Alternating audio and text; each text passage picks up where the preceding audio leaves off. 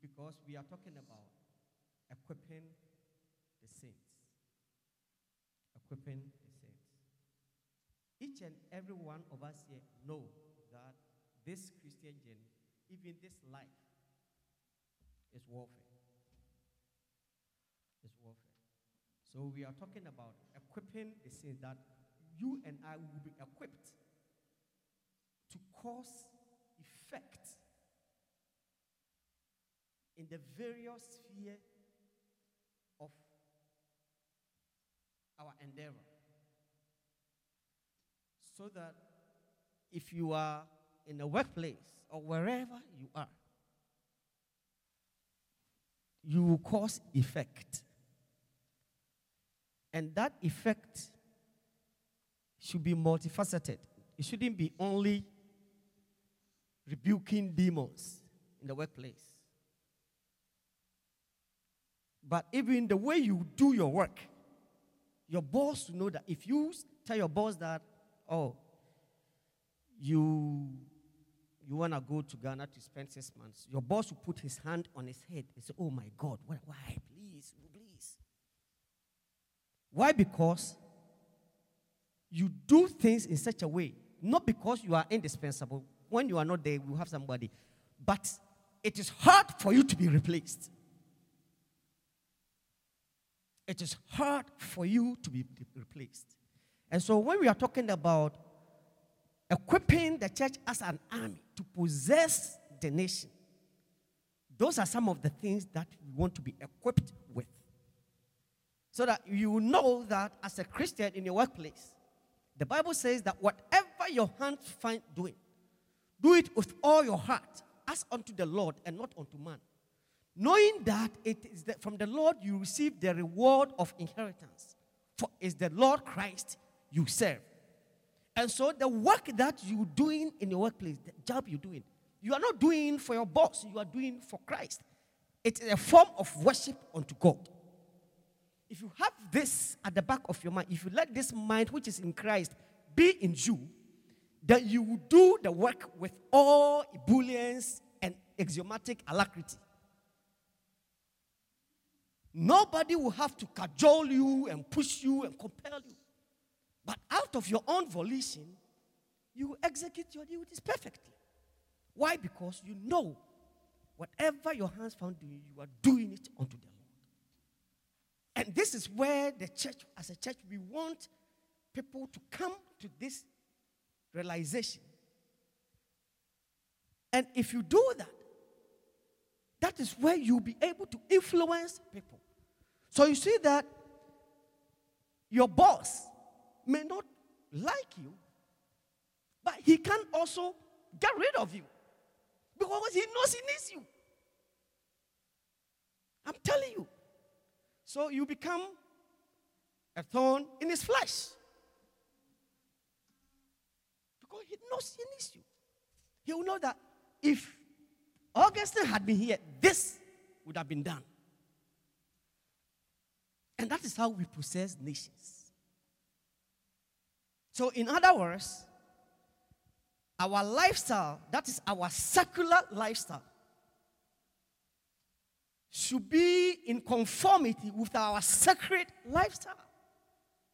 There shouldn't be any dichotomous branching between them. That is what we are talking about possessing the nations. That is, we are being equipped to possess the nations. That is one aspect of it. And then the other aspect is this when you encounter any spiritual challenge, you will have the confidence and know that Christ has endued with power. So you don't back off, but you face it head on until you crush whatever it is. And that is another aspect of it. So, possessing the nation agenda is both physical and spiritual. And that is why I love what the youth ministry is doing.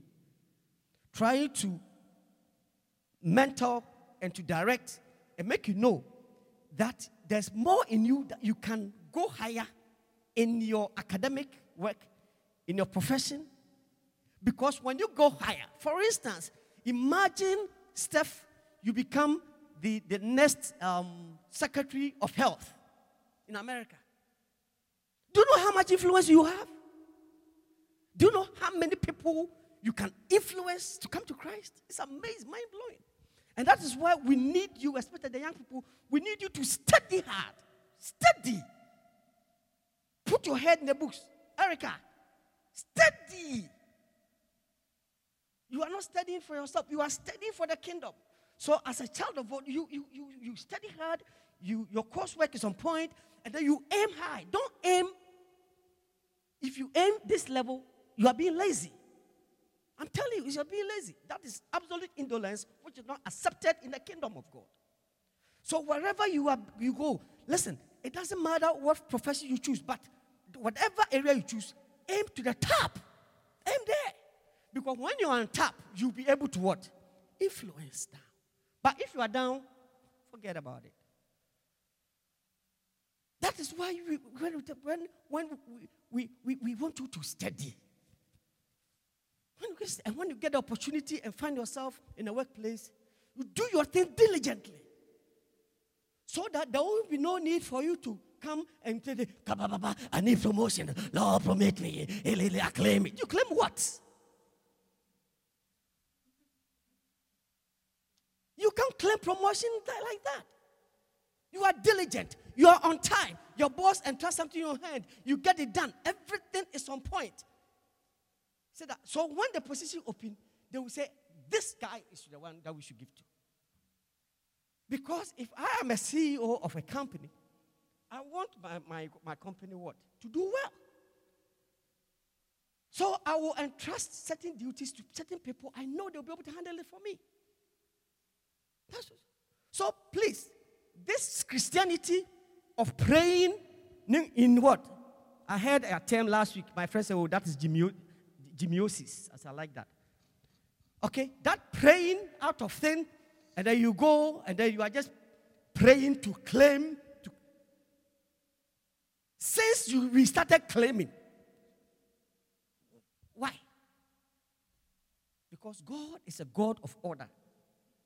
You can't do things anyhow and expect because you have just fasted and you have prayed, somebody should give you a position. No, God will not even let you give it because if you give you the position, you are going to ruin the company. The company will collapse. People become unemployed. And so God will not put you there. He won't. So, people of God, let us understand what we are doing. Let us understand it. Christianity is very beautiful when you understand it. It's amazing. It's very liberating. But if you don't understand it, and then you are just doing it anyhow, then you are calling prophets for oil to drink, use some of suppositories. You put every suppository in your body, and you'll still be where you are. Because you are not doing according to the pattern of God. Are you understanding me? Okay. Jesus has come to die. He's given us a table. This whole Christianity and the blood of Jesus and whatever. In summary, what is it? What is it? We were with God. Then, out of disobedience, we were separated from God. But because God was love, He wanted us to be reconciled. Nothing could appease God except the blood. He was using goats, bulls. And so Hebrews said that those things, they did not take it away. They just covered it.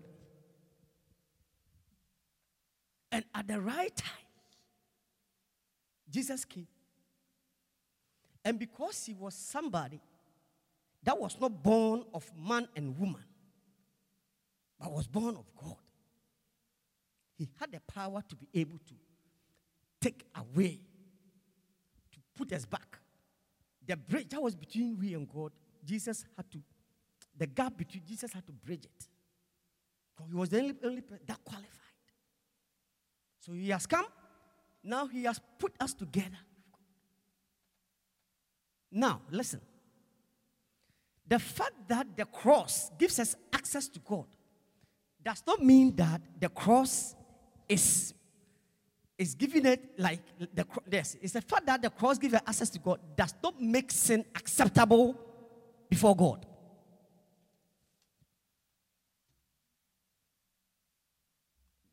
I'm repeating it. The fact that the cross gives us access to God, gives us grace, does not mean that the cross endorses our sins. The cross doesn't endorse it. So let, let us not think that, oh, Jesus has come to die. I have my salvation. I'm going to heaven. And so I can do whatever I want because, after all, it's not by works. Yes, everybody knows it's not by works. But the moment you think that it is not by works, but it's the grace of God, then we take it a level as if because of the grace, the cross accepts our sins as normal. It's not true. It's not true. And so, anytime we come to a less table here, one thing that we should actually reflect and remind ourselves that how am I treating the grace that has been given to me? How do I treat it?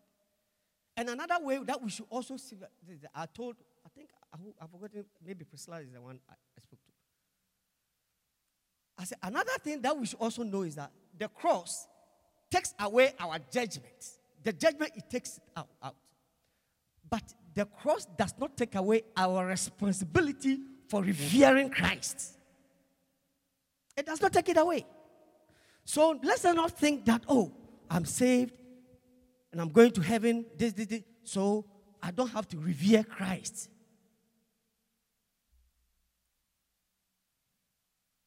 It is not true.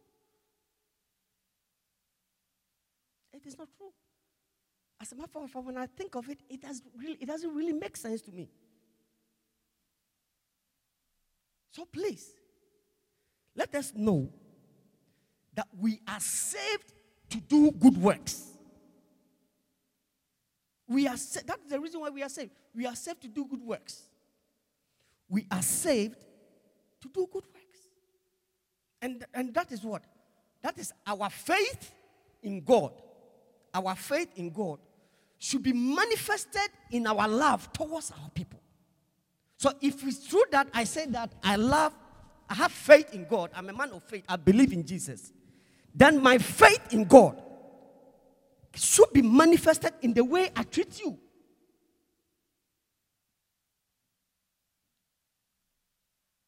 It should be manifested.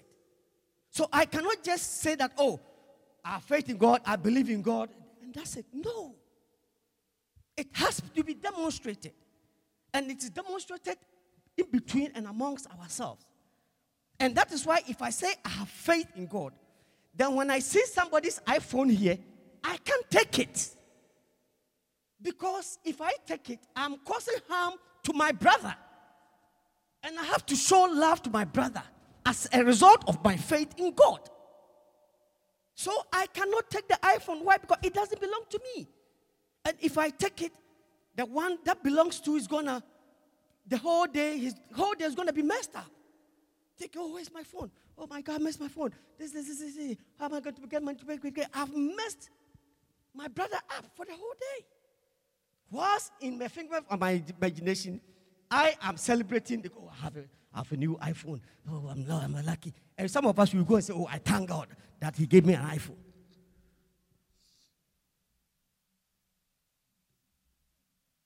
It has to be coupled with actions. Our belief in God must be coupled with actions. It must be. And so if you read Hebrews chapter 12, this is what the man of God said. He says that we should strengthen the hand that is hanging low and the feeble knees. That you should make straight path for our feet so that even the lame, when the lame is passing on it, he will not miss the road, but rather he will be healed. Then he said we should pursue peace with all men and holiness, without which nobody can see God. Looking diligently, lest any man fail of the grace. Which means that if you do not take care, you fall out of grace. It is clear. You fall out of grace if you don't take care. You fall out of grace. That's Hebrews chapter 12, verse 15. So let us come to this understanding that there is a responsibility on us after salvation. So it's not like we just eat and then a cocktail party and then we just say, hallelujah, hallelujah. No. We need to be demonstrated. But how are we caught? When we were doing the Bible studies last night, I asked a question. He said that why that we heard this, this, this, and we are still have this vanity of mind. Why? He asked, what, how? Why? The way he asked the question, you see that the thing, they bothered the brother.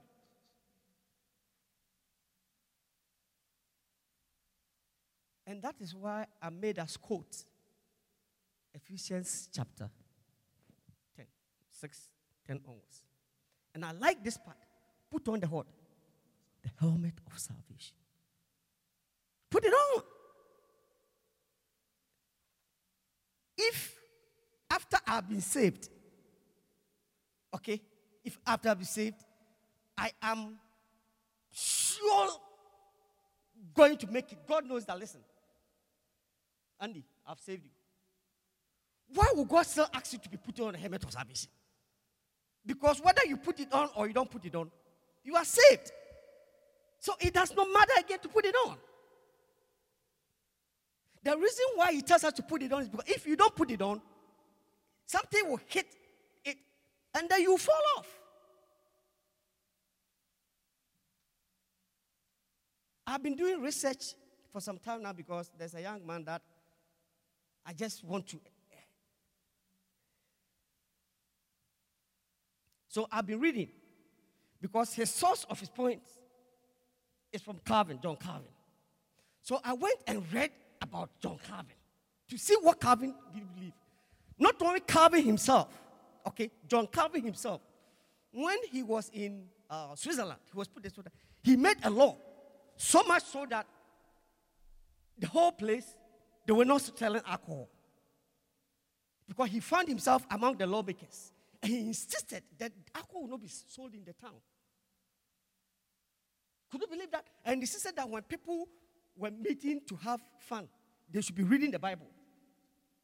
They should be reading the Bible as they have the fun. He was one moralistic guy. So then my question, like, okay, if this is what Calvin believed, then how come his statement years, 400 years later, or 300 years later, because this is in the 15th in Europe. How come his statement has been made understood by his followers? Because there's no way a man who believes in moral upstanding should make a statement like once saved, forever saved. That it means that, no, what he's saying, he doesn't mean it then. So then my criticism, okay, what is it? So upon my reading, then I came to understand it.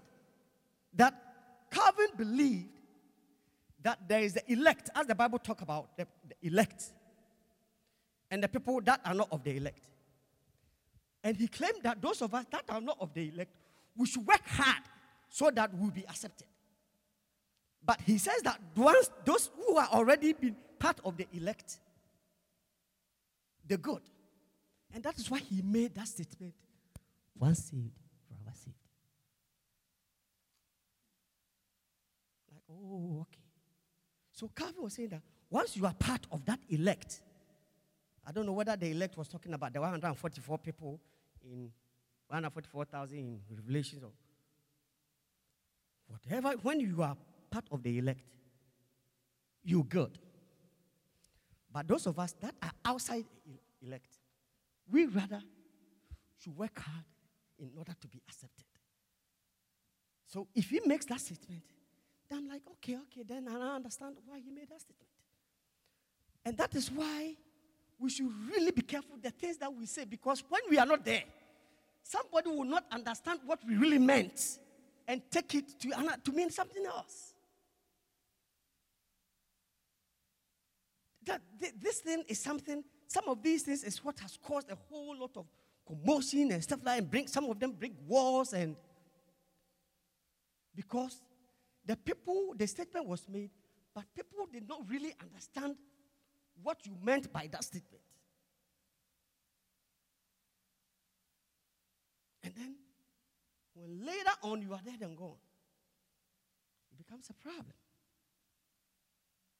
It becomes a problem. So, people of God, putting on the helmet of salvation protects to protect your head. That is the things you believe, protect it. And then you put it on so that distractions, the things, distractions.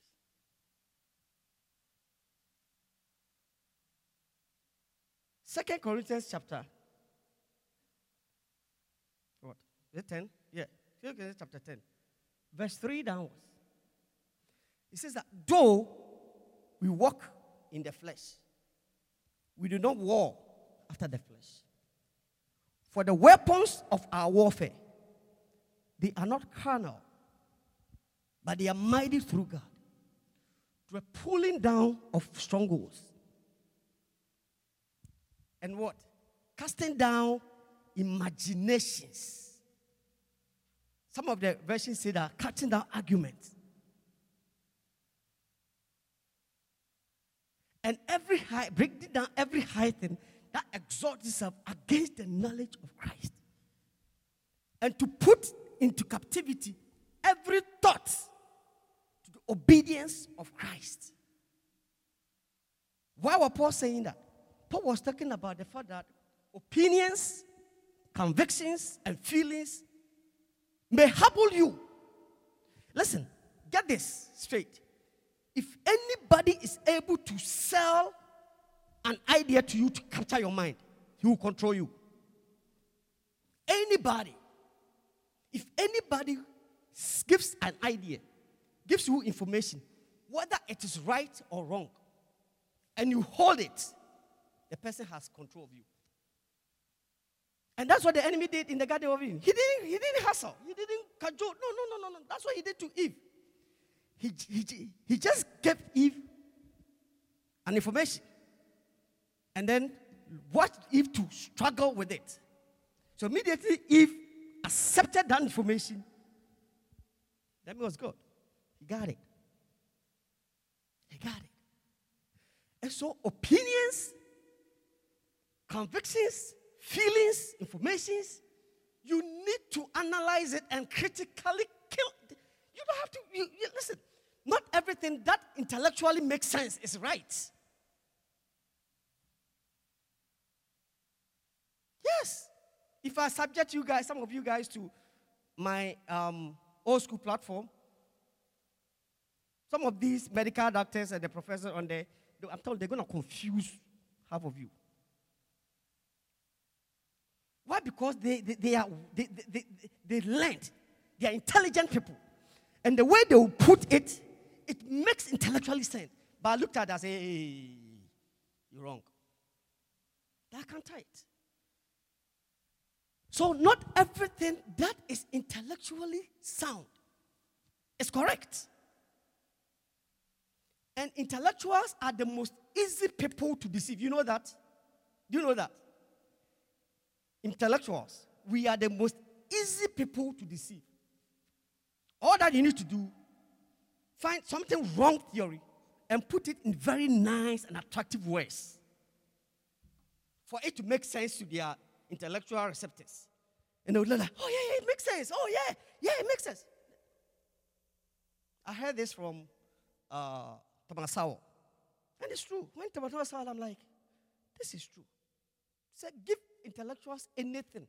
All that you need to do is put it in an intellectual box so that they hear it and then it will make sense to their intellect. Oh, yeah, yeah, yeah, yeah. He's right.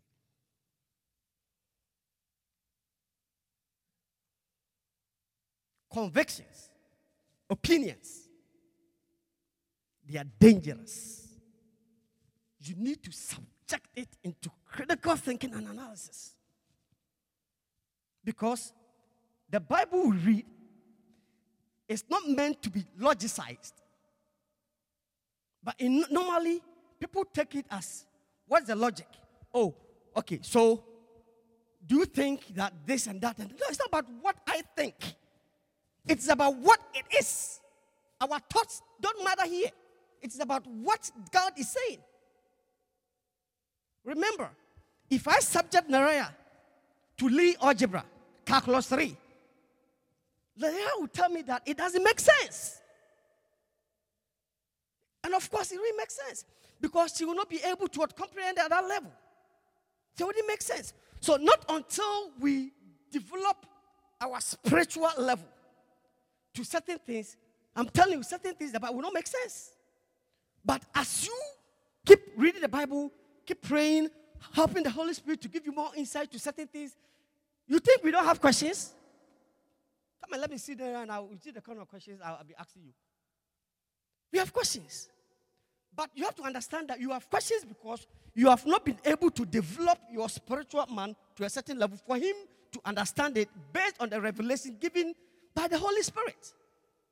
And so you're going to have questions. But as you take your Christian level, one after the other, one after the other, you are reading the Bible, you, you praying, you see, you see that a whole lot of things will start making sense to you. But if you want to use this intellect, intellect to understand scripture, uh, uh, uh, First Corinthians chapter 2, verse 9. Andy, you know that scripture, right? Quote it down. Let me see. Eyes have not seen, uh-huh. Ears has not heard. Neither has it entered into the heart of man the things that God had prepared for them that love him. But unto us has God revealed by his Spirit. For the Spirit searches all things, yea, the deep things of God.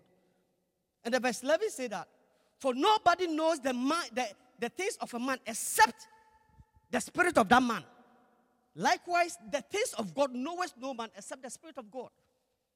But we have received a spirit not of this world, but of God, that we will know the things that are freely given to us, which things we speak not in the words of man's wisdom, but in the things that the Spirit Himself teaches, comparing spiritual things with the spiritual. Comparing spiritual things with spiritual.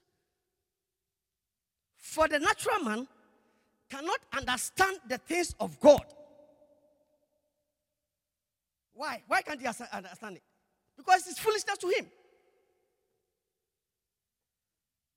He wouldn't. So he wouldn't accept it. So it's foolishness to him. Neither can he understand it because what? It is spiritually discerned. So it is by the spirit that the moment you reduce it to the physical, to debate it, it wouldn't make sense. It wouldn't make sense. So it is by the spirit that we understand scripture. Convictions, opinions, if you don't take care, it will blow you away. Because it will make it hard for you. So put on that helmet of salvation. Put it on. Put it on. Protect. Protect it. Protect it. It is important. Protect it. And listen, as Adagofi said, Leading this Christian life of holiness and righteousness is not hard. And it's not hard. It is hard for us. You know why? You know why it's hard for us? Steph, you know why it's hard for us? Hmm? You know why it's hard for us? It's hard for us because we think it's hard. Once you know that you think something is hard for you, it will be hard for you. And that is why it, it's, it's hard and it continue to be hard. But if we put in our mind, this is not hard. Okay? And go to the source of the man that is leading us. I'm telling you, he will, he will be guiding us gradually. You see that when you go to a place that he know that this place you for, you he will take it away from you. Then you keep going. You get to a place, and then you, you, you, you, you get tempted. And then he will tell you, no. And then all of a sudden, it goes out of your mind, and then you go like, yeah, you, you have to Because you have entrusted that life into God. And so you are journeying along with him gradually, gradually, gradually. It is not that hard. I'm telling you, it's not that hard. It's not that difficult. It is a decision you make. And as you make the decision and you journey along, he will be helping you. He will be helping you. By the time you realize certain things that easily beset you and certain weight that even help you, you would have jettisoned it behind you. So let us not think because it is difficult for some people, and so God accepts. He doesn't accept it. He doesn't accept it.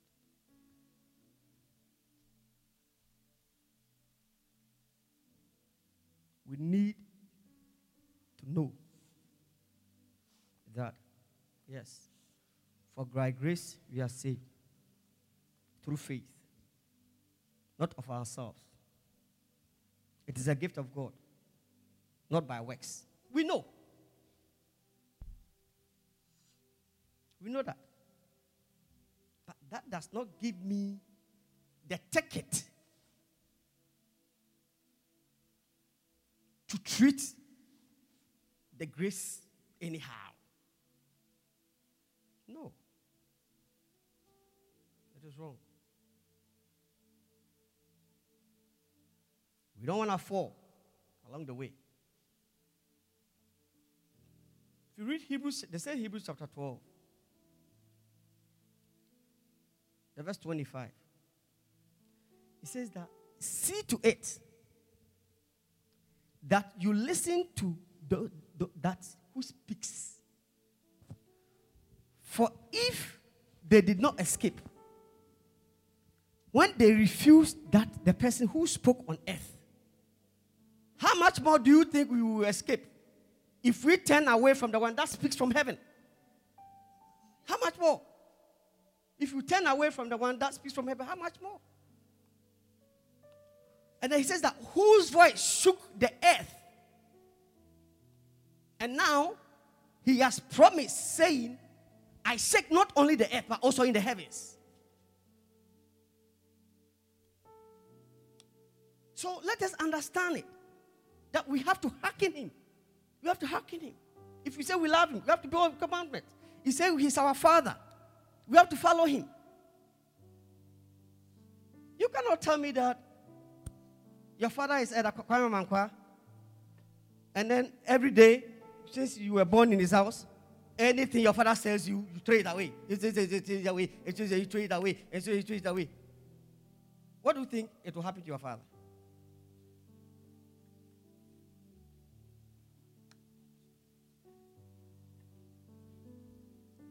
People of God, let us revere Christ.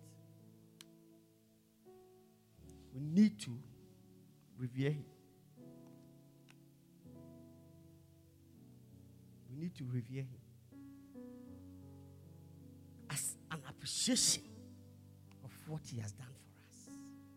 We need to. We need to. Shall be on our Kwabi, project the hymn for me. let's sing this hymn.